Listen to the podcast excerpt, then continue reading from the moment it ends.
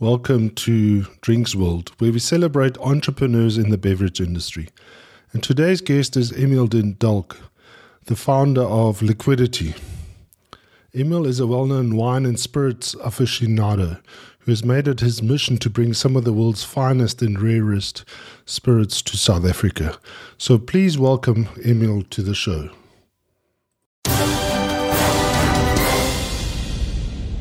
Welcome to the show. And, and today I'm privileged to welcome Emil Den Dulk to the show. Emil is a well known spirits aficionado, and you come from a wine family, don't you? Uh, yes, that's right. Uh, my family started a Tour Wine Estate in uh, 1999 um, and recently sold it. Oh, really? Yeah, it was sold about two years ago, two, three years ago to a Swiss consortium. Okay. And was that not something that you were interested in? Uh, no, look, uh, I started my own business on the spirit side of things in 2003. So um, the, the, my own business was always going to be my future. And uh, when we looked at the tour, and my parents obviously said that they wanted to retire and they didn't want the burden. Uh, my uh, sister lives in, in Portugal and my brother's in England. Uh, so the only one that, that could have done it is really me. And um, with my other interests, it just didn't make sense. Okay. And how, tell us a bit about your journey. How did you end up in the in the spirits business? Uh, by default, really. Um, I studied as an industrial designer at the Cape Tech. Uh, went overseas like so many graduates to go and look for work, um, and uh, couldn't find any. Uh, the, the, England at that point was uh, in the middle of a recession, and uh, there was no work in the design industry, and those who wanted to give you jobs said that you had to work for free. So I tried that for a little bit, uh, but working uh, all the nights in bars and during the day doing those things didn't really work out. And I came across a couple of uh, really good spirits brands that I thought would do well in South Africa, and I thought there would be opportunity because we'd never seen the premium side of of spirits so much. At least uh, the ultra premium. I think there's a big uh, misconception about what is premium and ultra premium. So we looked at ultra premium and we looked at categories specifically that, that the market had never seen before. And uh, they are usually quite controversial. Um, bourbon was the first thing that we looked at. And at that point in South Africa, your mainstays were things like uh, Jack Daniels and Jim Beam and Wild Turkey, but none of their super and ultra premium offerings. So uh, we launched the first single barrel bourbons in South Africa. And uh, we brought in uh, what became icons around the world, the likes of Pappy Van Winkle and George T. Stagg and Sazerac um, from the antique collection. And uh, there it started. So we, we started looking for more categories like that, and it uh, branched out into uh, cachaça uh, from Brazil, which we'd never had before. Um, we launched Patron Tequila in 2007.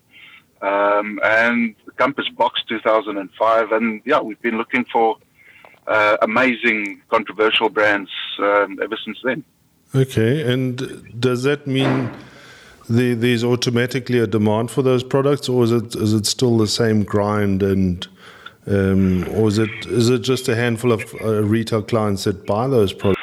Uh, okay, so uh, yeah, look, in, in, the early days, people didn't spend money on expensive spirits, so um, we were coming into a market that didn't exist at all. Um, uh, the people would drink things like Glenfiddich, but that would be a rare occurrence.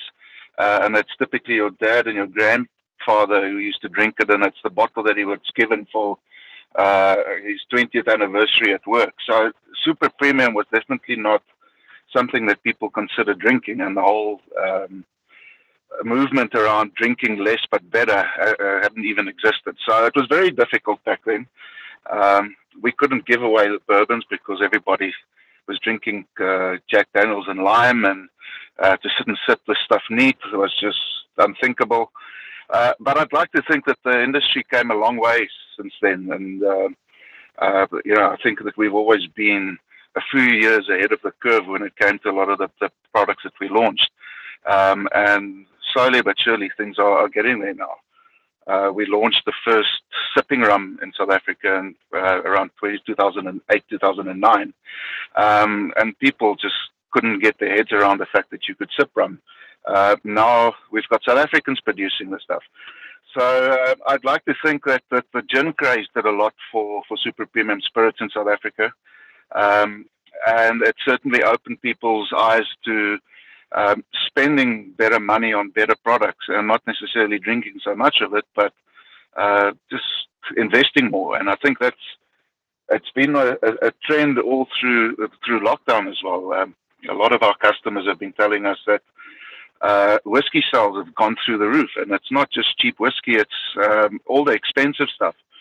Um, we've certainly seen a growth in Arran single malt and Compass box uh, of 50 to 100 percent in the last year. Um, and what a lot of the retailers have been telling us is that because they haven't been going out, people are spending their money uh, drinking at home, and therefore it's it's cheaper to spend money on a good bottle of whiskey than buying a couple of Jamesons in a bar where they charge you 60 rand a shot. Uh, so I think a lot of people are moving in that direction, and uh, quality is becoming more important than than drinking for the sake of it.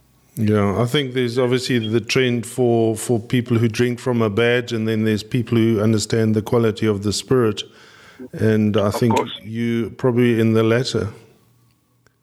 Yeah, um, unfortunately, we still sit uh, with the issue of, of, of badge drinking. It's like I say to a lot of people that uh, in certain cases, people don't really drink cognac; they actually drink brandy with a badge, uh, and the same thing goes for champagne. But um, it's it's where people start. So uh, you've got to get into uh, the industry one way or another, and by drinking a badge, um, it helps create a safe entry into the category after which you can then go and explore. Yeah. So how big is, is wine in your in your portfolio?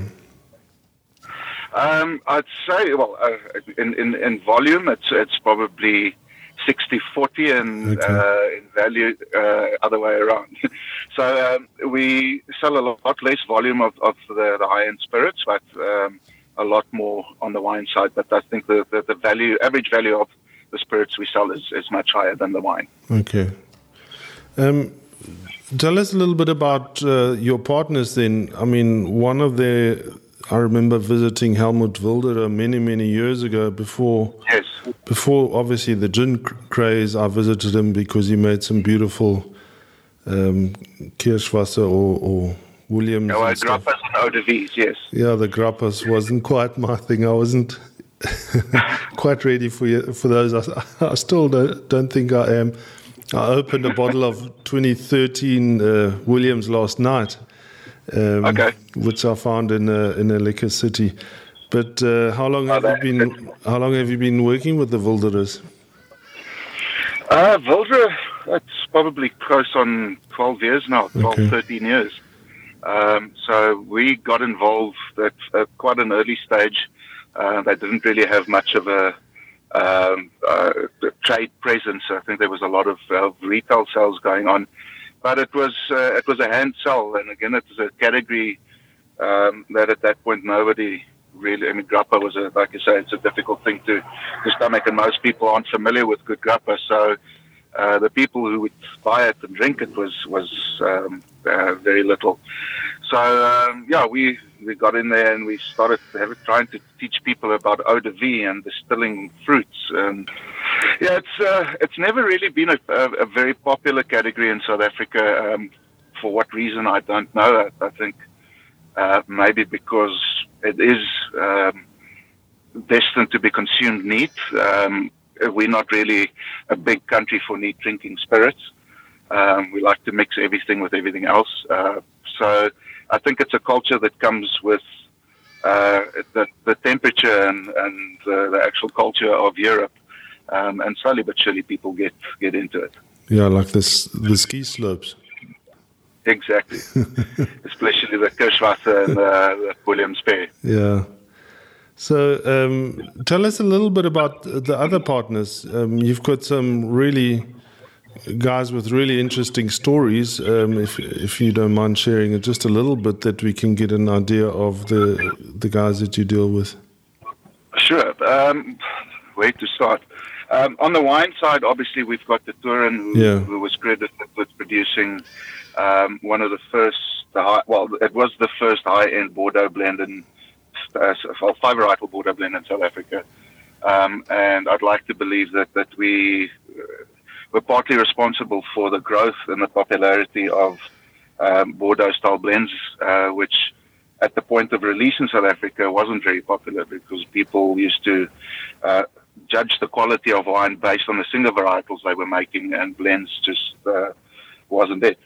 Um, so that obviously came a long way, and we um, held many accolades over the years. Um, furthermore, we work with uh, a company called Vina Cobos out of Argentina. Uh, and for those of uh, the listeners who know uh, international wines, uh, the owner was the founding maker of Opus One, who is seen as uh, the wine out of the US in um, in the wine district region there. So he made that for 18 years and then moved down to Argentina and basically created the, the, the Argentinian Malbec category as we see it today.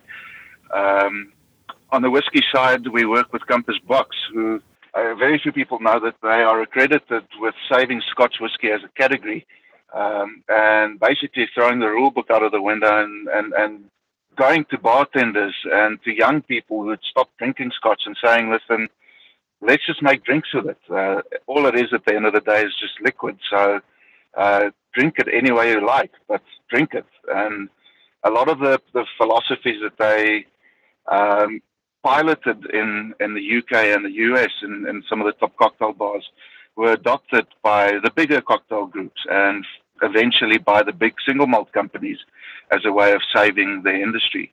Um, so while they uh, didn't necessarily have the most uh, visible impact, um, they had the, the most um, physical impact. Um, and very few people are even aware that, that Compass Box was so relevant in the early days. Um, and from there, where do we begin? We've we've just started bringing with uh, in mezcals uh, from a very uh, small producer in um, Oaxaca. Um, their focus, um, they've, they they launched two brands. One called Los Danzantes, which means the dancers, and the other Alipus, uh, which essentially is a, a, slang term for a drink in Mexico. Okay. Uh, Alipus specifically focuses around uh, terroir and the, how the plants are affected by terroir um, over the seasons while growing. Um, so it's, it's a single village project that's produced by small producers um, and some of the most handmade artisanal products we've ever seen. Um, some of the, the mezcals are produced in clay stills. Uh, they're macerated by hand with big hammers. Um, they're done in clay pots. Uh, well, they, they're, they're, cooked in wood ovens uh, underneath the ground and with, with volcanic rock. Um, so again, a category that we haven't really been exposed to so far, um, and we hope to explore that. Um, tequila we did in the early days with Patron, and we all know um, how well that's done. Um, and we're busy working on a new tequila brand now. So um, there's uh, one of the oldest distilleries in Mexico. Uh, well, yeah, they, they're one of the, the producers that uh, the industry at large looks up to, purely because of their long-standing history and production. They've been making tequila in the same spot for five or six generations. Um, they, uh, they, they ultimately uh, committed to their craft, and it's, it's unlike a lot of other brands that we see out there. These guys own their actual stills. Uh, they made it in traditional ways. Um, they own their own agave, and they buy some in, but through contracts that they have with growers. Um, and really exceptional stuff. So the people who say that one night I had too much tequila should feel safe drinking this stuff. Um, again, it's it's made to sip, not to shoot. So um, much more refined.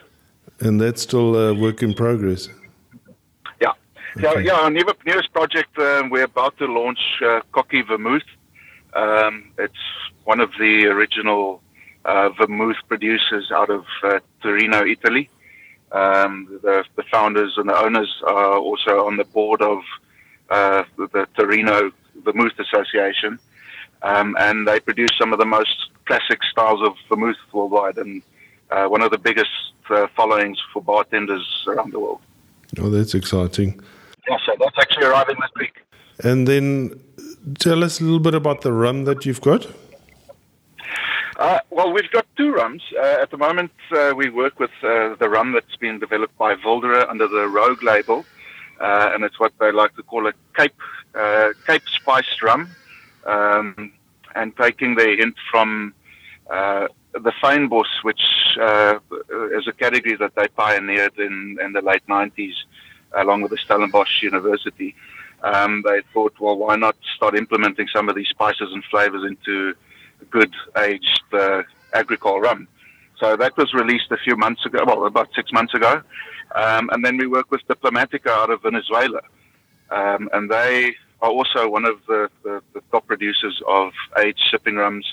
Um, their game is to, to make molasses based rums uh, aged naturally in wooden casks. And they use um, barrels typically from anything from French to American oak. Uh, they use Spanish Oloroso and Pedro Ximénez casks. Um, and yeah, just absolutely amazing products. We're about to launch the single vintage product. Um, we've just got the, the, release papers for it. So uh, again, we're pushing the boundaries there, and the high-end ambassador rum um, is available at about four, four and a half thousand rand a bottle. And uh, typically, how many retail outlets do you get for for these products?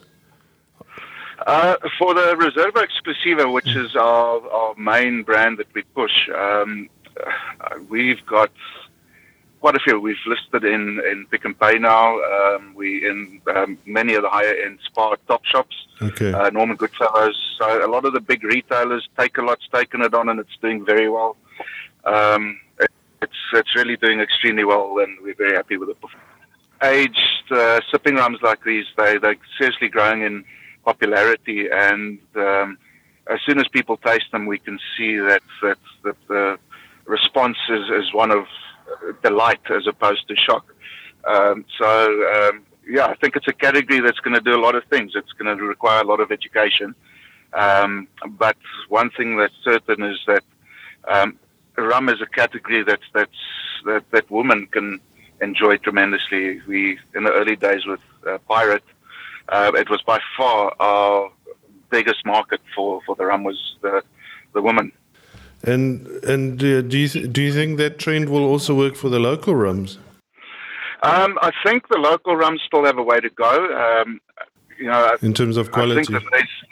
in terms of quality, yes. Mm. Um, I've tasted quite a few of them, and um, I think that number one, it takes a lot of time to get to where these guys are. Um, I mean, the, the, big international guys have been doing it for hundreds of years. Um, and getting the, the, the, chemical balance right and the distillation and the sugar levels of the raw spirit. Uh, these are all very technical things that they understand how to do. Um, and it seems to me like we're just jumping into it head first. And there's been a couple of good examples I've seen, but uh, I think for the most part, um, the rums are still quite rough, and it, that's going to need some time and development. Yeah, I think, uh, I mean, the rum culture overseas is so old, and sometimes I think it's nearly older than Scotch. And, um, yeah. you know, there's so much experience, and we, we, I guess we're starting off with a, with a clean slate here.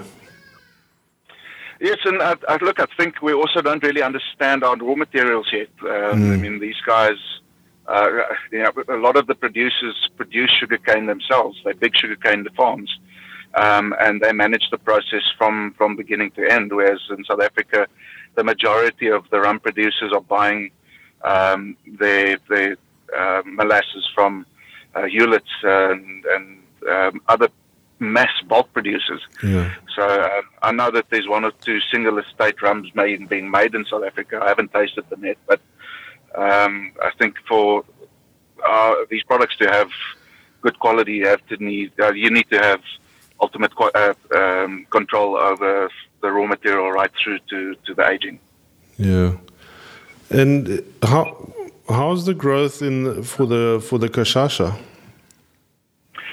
Uh, has gone through a lot of ups and downs. Um, you know, it's been a very stable product in our portfolio, and it's done very well over the years. You've had it for um, a long um, time, eh? That, that, yeah, it was one of our first products. That okay. along with the bourbon. So we've been working with it for almost 19 years now.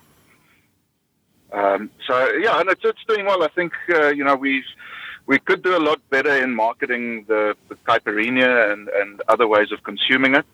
Um, we used to spend a lot of time working with the Brazilian embassy um, and promoting their national holidays, uh, carnival, and those kind of events. And, and just with the growth of the business, it's taken a back seat. But uh, we've put those things back on track now, and um, we're seeing slow but uh, slow but very measurable growth in, in, in the category again.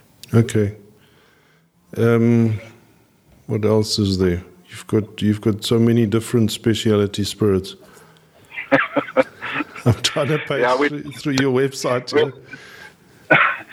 yeah, there's a, there's a constant influx and outflux. Uh, you know, unfortunately, because we're independent, we suffer a lot from the globalization of, of spirits brands and the consolidation of of companies. Uh, so we've been terribly affected by um, a lot of the brands um, jumping ship because they have suddenly been bought by a big company like Bacardi or um, one of the uh, the big five. Yeah. So we've lost uh, brands um, like Fernet Branca, Grand Marnier. Uh, we lost Teeling Irish whiskey recently, um, and that was all due to um, big buyouts. Um, so it's unfortunately a, a, reality of the business, um, and it's not something that, that we can really guard against. One one of the distributors says there's only one certainty, and that is you're certainly going to lose a few brands. yeah. Yeah, it's a pity because you're the one putting all the effort in, yeah. and the, the, the, brand ultimately carries on where it left off. Left off. So um, uh, it does make it difficult to grow in this industry. So uh, the only real solution to it is to start your own brands. Yeah. The, you're right. Um, the bison grass Tell me the story yes. behind that. Have you still got that? Yes, we do. Uh, that's a, it's a very in- interesting category, and again, something that, that, that we haven't really looked at in South Africa, and that's infused, naturally infused uh, vodkas. Uh, now, this product uh, is a very old and traditional way of making vodka. They used to make tonics out of the vodka in Poland. Uh, and this specifically is made from a, a type of grass called bison grass. Uh, and it only grows in a very specific area of Poland. Um, the producers go and harvest it. They've got um, contractors who, and, and they, they villagers literally, who go out and harvest the grass. They dry it, uh, and then they take this this grain vodka, uh, mostly rye based, uh, and they filter it almost um, you could to a degree say similar process as making gin, except we're not using other botanicals yet. It's literally drip filtered through these grass piles. And it takes on this amazing aromatic and herbaceous flavor, uh, reminiscent of apples and cinnamon. Um, and it's a product that we used to work with quite a lot in the cocktail bars in London. Um, and still today, it's, it's just absolutely amazing. So, uh, that and fresh cloudy apple juice uh, and a, a, rind of um, cucumber is one of the most refreshing things you'll drink in summer. Okay, and is that? I mean, is there is there good response for, from the from the retail trade, or is it more for the cocktail bars? I think there's both. Uh, a lot of people who've travelled to Poland have seen it, and yeah. uh, because of the uh, the memories attached to it. Um, it takes a, a, huge amount of effort promoting this brand, and uh, unfortunately, due to, to the technical limitations that we have for labels, well, label requirements in South Africa, um, it costs us a lot of money to, to get this product um, okayed by the Department of Agriculture. So uh, we literally have to order the stock in with labels on. We then have to go and reprint the the new labels based on how the South African government wants them, strip them off the bottles, and reapply them. Um, and that essentially takes up about 60% of all of the money they provide us in marketing support. Uh, but we do it because we think the product's worth it and it's, it's an exceptional liquid to, to, to have in South Africa. Yeah, I think it's really time you take on that department and make them understand what problems they're causing with the with the archaic um, classifications. Yeah, and uh, it's it's about to get a lot more difficult. Um, the U.S., uh, as you might have heard, has recently um, passed legislation that they're now allowing 700 ml bottles, which is the European standard. uh, into America. Um, and we've already suffered the consequence of this that a lot of the European producers and especially Scotch whiskey producers are just simply not going to make product in 750 ml bottles for South Africa anymore. Um, so um, a lot of them are just saying they want to simplify production and minimize the amount of SKUs that they hold and bottle stock that they keep. So they only keeping 700 more bottles. So unfortunately, a lot of brands are going to go missing out of South Africa as a result. Yeah, I can imagine. I mean, it's it's it's really um, beyond comprehension why why we have these laws. Eh? Well, it was originally started to protect the brandy industry yeah. by KWV and the Distillers Corporation. Um, these uh, laws are unfortunately not governed by in, by government. Um, it's actually by industry. Um, so if industry says that they want a certain standard, that's what they get. But it has to go through three or four different departments who don't talk to one another and aren't linked in any way. Um, so from the metrology department who regulates bottle size to the Department of Agriculture and the liquor board, uh, you've got so many people involved and none of them want to listen to one another. Um, that uh, yeah, it's just it's, it's almost impossible to get anything done. Yeah. Emil, when you started this business, um, it was I would say it was before social media. Now it must be a little bit easier, but yeah. a lot of these craft spirits were obviously built on the back of, of social media. How does that affect or, or help your business? Um, I don't think it uh, is, I don't think it helped or affected us. Um, you know, advertising in any form is a is a very difficult thing to do right. Mm. Um, uh, in its best form, advertising is is for for the kind of brands that we work with, uh, probably one of the worst forms of marketing, uh, because at the price points that we work in, uh, it's very difficult for a consumer to justify spending the money on something he's never tasted. Um, so. Yeah, so uh, tasting the product is, is the most important, and only once you've built traction through consumers buying it in store, um, I, I, think then it helps uh, create momentum and, and, and develop uh, the, the, the, use of social media. So um, I don't think that any brand, uh, in, in, terms of what we're working with, was ever built solely uh, on social media. And I don't think a lot of people really understand how to, to use and implement it. Um, successfully in order to drive volume. And uh, like we see, especially in the gin category over the last few years, there's been a huge amount of, of one time purchases. And a lot of it has given brands a false hope of growth or false sense of growth uh, because there were so many new, new people onboarding uh, into the category that, that there weren't many repeat customers and brand loyalty being retained. And, and what we've seen is that even if you have 100,000 followers on Instagram, that doesn't result in people actually lifting a bottle off the shelf. Mm. Um, so, tasting and uh, having a, a, very solid marketing plan in place, uh, which is cohesive and, and that doesn't just focus on one element, uh, that's ultimately what's going to result in the people that, that stay in the game and those who fall away. Yeah, and and how do you how are you able to communicate with your your retail clients? I mean, it's it's such a small base, and they spread all over the country. Um, what does your team look like? Uh, well, look, we we take a slightly different approach to it. There's there's two ways how you can look at distribution and how you communicate to either the trade or the consumer. But um, ultimately, it's down to the consumer. So if you're not consumer focused um, and getting them to walk into a store and ask for a product um, you know, you can have all the listings in the world, but if it's going to just sit there, um, you've only done half the job. So um, I think that, that, the key that a lot of people miss um, is that consumers need to be the focus, not not the retailers. Um, the retailers are important from a, a, product availability perspective, but if, if the consumer side isn't done, your product's just going to sit on shelf and ultimately be returned. Mm-hmm. And how do you achieve that? Are they are they I mean, there's Whiskey Live and places like that, and I'm sure that you attend those with your whiskey brands. How do, how We've actually stopped.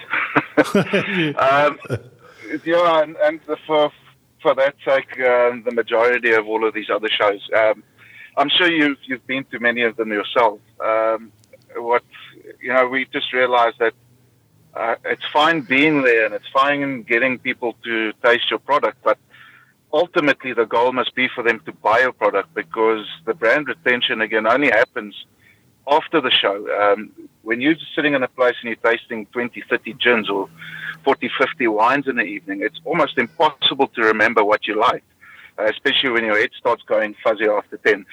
Um, so those events tend to be pointless unless people take the bottle home where they actually taste it again in their own time or with friends the next time.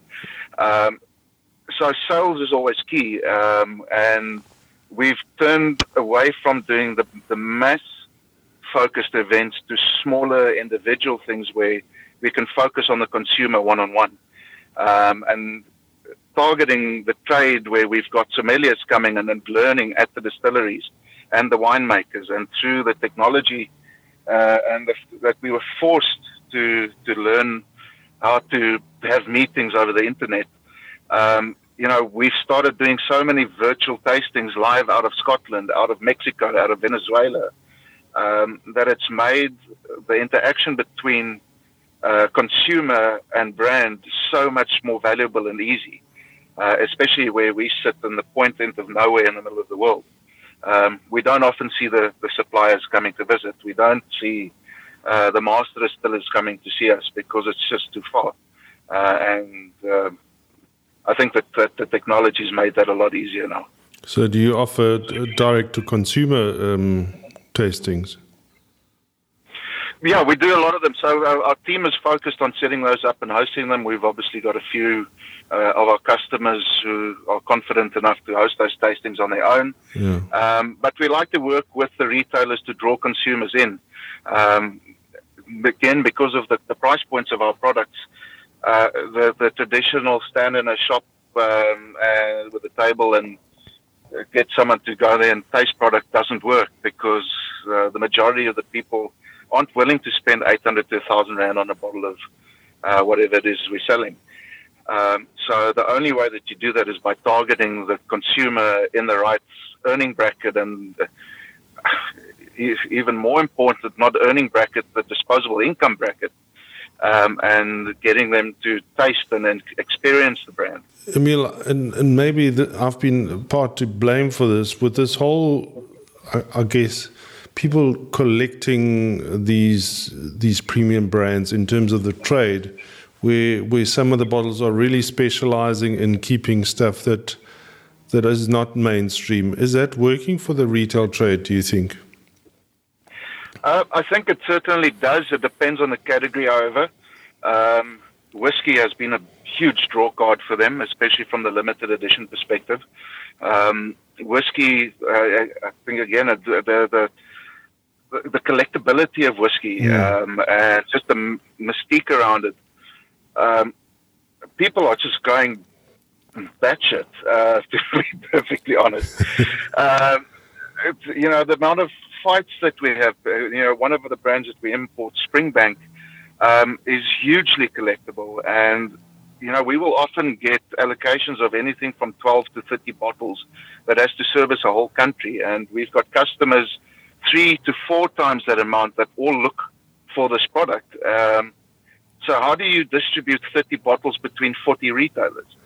Um, you're bound to upset people because they not only uh, it's not so much that, that they're upset what they're getting, it's the consumers putting pressure on them to get more stock.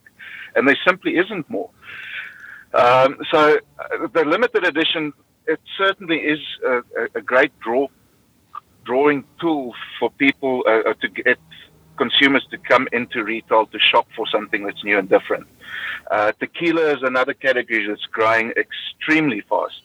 Um, and people will come in, and if there's something new and different, they'll come in and snatch it up. And while they're there, they're doing their wine shopping and beer shopping and uh, whatever else that they're going to be drinking the weekend and what uh, the wives and girlfriends want to drink. So uh, it's always been a stock standard thing. In the past, it was always discounted product by being loss leaders.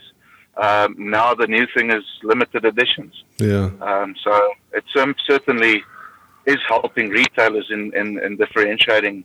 Um, but I think more so than the product is the knowledge level in store. Okay. So do, the consumers uh, learn about them, I guess, on social media of the of the distillers, and then they approach their their retailer, or is it those specialty retailers like uh, Whiskey Brothers um, that uh, that specialize in these products? I think it's a combination of both. Mm. Uh, I mean, the the whiskey fanatics uh, they they follow so many social media sites and blogs and uh, other forms of communication from all over the world. Uh, that it's it's very easy to, under, to, to to know what's coming and what's not coming. Most of these uh, people are, are, are subscribed to distillery newsletters, so they mm. know as soon as something new is released. Um, I had a call today about someone asking about a product we're only getting in three months' time. So the guys are on it. Uh, everybody, they know exactly what's happening, when it's happening. Uh, obviously, there's there's other limited edition things, and that's where Whiskey Brothers been great. Is, is the, their single cask program. Um, they've done a lot of work there, um, developing unique products that uh, are not generally available in the world. Uh, so it's something unique to South Africa and to Whiskey Brother. Um, and that obviously draws a lot of interest for people to try new things and, and taste. Yeah, it sounds to me like there should be an auction program, but that would kind of be. Um, I mean, the whole point is to, to get people into the retail trade and not to buy them directly off an auction. Yeah, it, yeah. unfortunately, it's one of those things that a lot of the people are buying two bottles, one to drink and one to keep, um, uh, because whiskey has become a commodity and um, it's become a very yeah Springbank is, is, is, is the, the great example there. I mean, there were so much issues going around just with supply of the product that uh, Whiskey Brother got quite a, a unique solution to the problem, and they started drawing ref, uh, drawing um, tickets for who can get the product, so that one no one person is, um, uh, is gets more benefit than the other. Um, but unfortunately, it's it's part of the the way it is. Uh, there's only so much whiskey and only so much sent to South Africa. Yeah, that's an interesting solution because normally, if there's a shortage, the price goes up. Um, yeah, but and, and the distilleries don't want that. yeah. I mean, they want their whiskey to be consumed. Yeah. Um, so they don't want people to hoard them and hold them back. They, yeah. they want people to drink them and enjoy it. That's what it's for at the end of the day. Yeah. So uh, you know, we've we've agreed with them that we won't push prices through the roof just for the sake of not having it. We'll still try and offer as much value as we can. Uh, but, you know, when you get so little of all of these things, you know, it's almost impossible to, to, to help everybody. Well, I like the lottery um, idea. Makes sense. It's a serious way of doing it without uh, causing too much tension. yeah. Well, Emil, it's, it sounds like your business wasn't too badly affected by the whole lockdown. I'm sure it was, but uh, it sounds like you're back on your feet and. Um, yeah, I think I think everybody's going to battle for a while still. Um, yeah, we got it got through it uh, by managing the business very very carefully and manage expenses. Um, we went so far as to even cut off the water to our building so that we wouldn't spend money on leaking taps and all the rest. So um, you know, I think just good corporate governance was, uh, was key during this time, and um, those who were good at it uh, will, yeah, they through it, and they'll they'll continue being successful. Mm. And in terms of your trade uh, representation, you are obviously in Cape Town. Where else have you got uh, team members?